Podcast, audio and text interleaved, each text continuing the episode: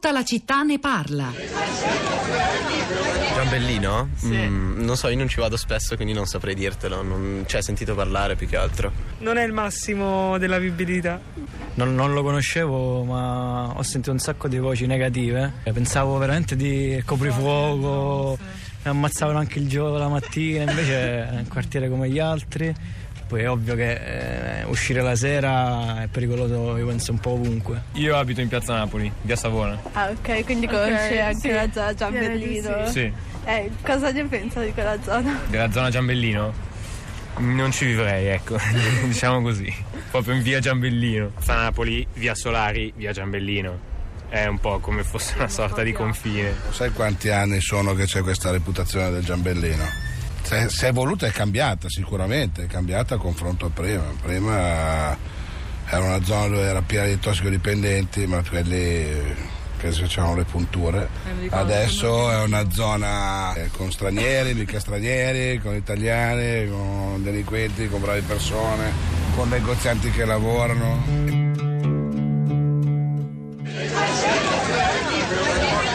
Ragazze in onda a Giambellino, è il titolo di un ciclo di audiodocumentari per il nostro programma Tre Soldi, è andato in onda eh, a partire dal 26 novembre, recuperabile un podcast sul nostro sito, riascoltabile, di Anaïs Poirot Gors, eh, dove protagoniste sono quattro ragazze, Diana Cristina Safua e Catherine, eh, che hanno però tutti cognomi eh, egiziani. Sono infatti tra i 14 e i 18 anni, tutte ragazze di origine iniziale, egiziana nate in Italia che vivono e si muovono nel quartiere di Giambellino a Milano. Siamo alla periferia sud, come molti quartieri popolari delle grandi città ha vissuto un cambiamento radicale del suo tessuto sociale dovuto all'emigrazione degli ultimi anni, quindi accanto a botteghi italiani ci sono verdurai egiziani, kebabari marocchini o ristoranti asiatici. Questa è l'altra Milano, forse che me- meno emerge dalla classifica eh, del Sole 24 Ore che vede oggi Milano primeggiare in Italia nel 2000 2018 come la città più vivibile, ci sono tante testimonianze molto interessanti che varrà la pena di, di provare anche a leggere, comunque andatevele a, a, vedere sul nostro sito.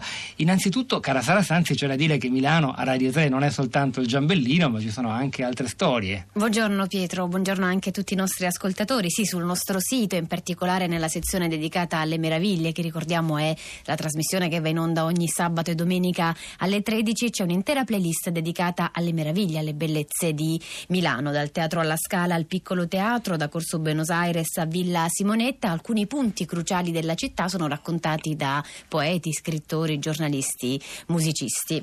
Un, consigliamo dunque ai nostri ascoltatori di visitare questa parte del nostro sito, ascoltatori che anche oggi ci scrivono sulla pagina Facebook La città di Radio 3 e su Twitter molti messaggi privati. Ci scrive per esempio Nadia dicendo Milano è una città vivibile per il banchiere e il manager internazionale che vive in centro. Per i turisti mordi e fuggi, ma non per chi vive e ci lavora quotidianamente.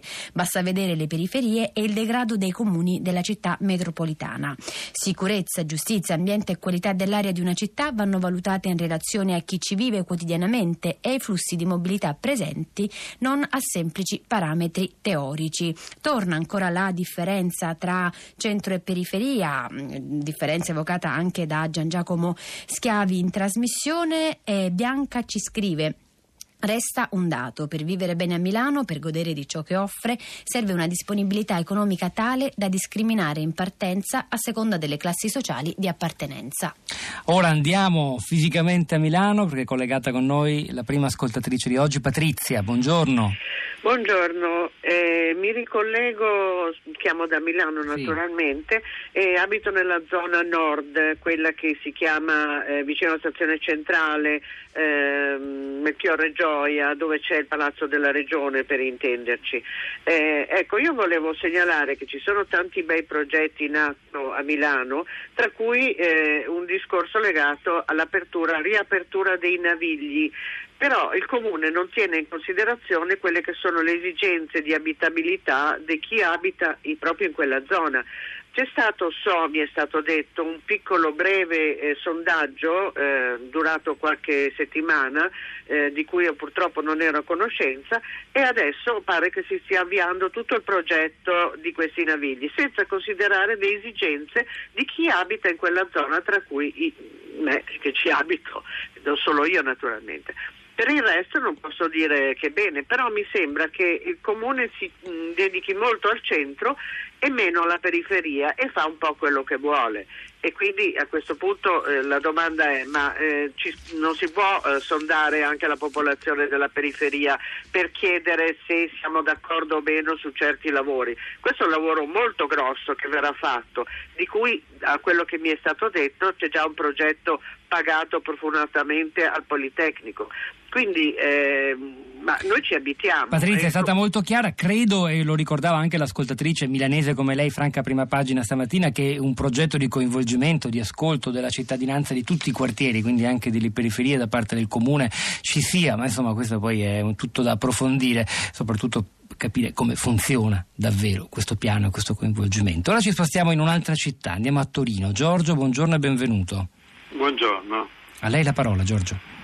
Eh, niente, ho, ho, mandato un messaggio, come dire, eh, vagamente irritato, nel senso che tutta questa, eh, questo irradiamento meraviglioso di Milano eh, rispetto a un modello che deve essere perseguito, eccetera, mi, mi sembrava Uh, vagamente fuori tema rispetto alla Beh, direi che, poi... mi perdoni, nella puntata di oggi sono emerse forse più ombre no, che luci no, rispetto al primato milanese. Eh, eh. Però diciamo, i tecnici, i politici, gli esperti raccontano sempre di una città e di un modello che deve essere un po' il riferimento, questa grande luce che sta in centro, eccetera.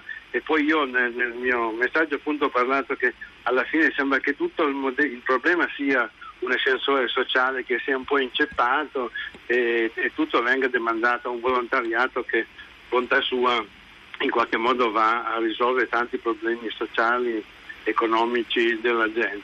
Mentre invece io ho scritto perché sono anche il presidente di una storica società di mutuo soccorso che da 170 anni in qualche modo hanno rilanciato un modello di auto-organizzazione, di partecipazione dal basso, ma soprattutto di uguaglianza eh, e, di, di, autotutela, eh, da cui sono nati tutti i corpi intermedi, dai sindacati alle associazioni, eccetera, che hanno portato avanti il paese fino ad oggi.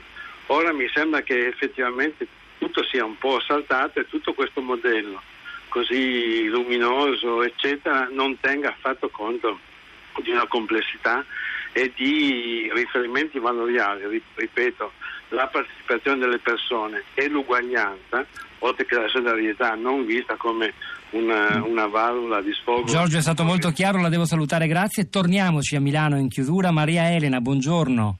Buongiorno. Molto sintetica, la prego.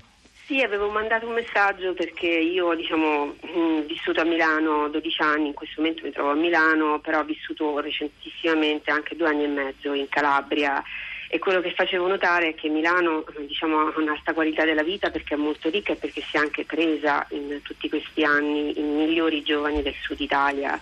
Io dalla Calabria in questi due anni e mezzo ho visto partire tantissimi ragazzi laureati, volenterosi che lì non trovano. Maria Elena, io la saluto solo dicendo che quanto lei dice ora si ricollega perfettamente alla puntata che abbiamo dedicato venerdì a tutta la città ne parla, non solo a Catania ma al sud che migra con numeri giganteschi verso il nord. Sara Sanzi. Pietro, per chiudere velocemente, è sbarcata da poco in Italia una nuova app, si chiama Nextdoor, una sorta di social network di quartiere dei vicini di casa. La città dove quest'app è stata maggiormente scaricata è Milano, l'89% di tutti i quartieri della città sono stati coinvolti in questo social network di quartiere. È confermata anche dalla classifica sull'uso della tecnologia dei cittadini. Questa, eh, questa cosa che ci hai appena detto, noi ci fermiamo qua, lasciamo la linea a Laura Silvia Battaglia per Radio Tremondo, hanno lavorato a questa puntata di tutta la città ne parla, Fiore Ribolo la parte tecnica, Piero Pugliese alla regia, Pietro del Soldai Sara Sanzi a questi microfoni, al di là del vetro Cristina Faloci, Rosa Polacco e la nostra curatrice Cristiana Castellotti. A domani.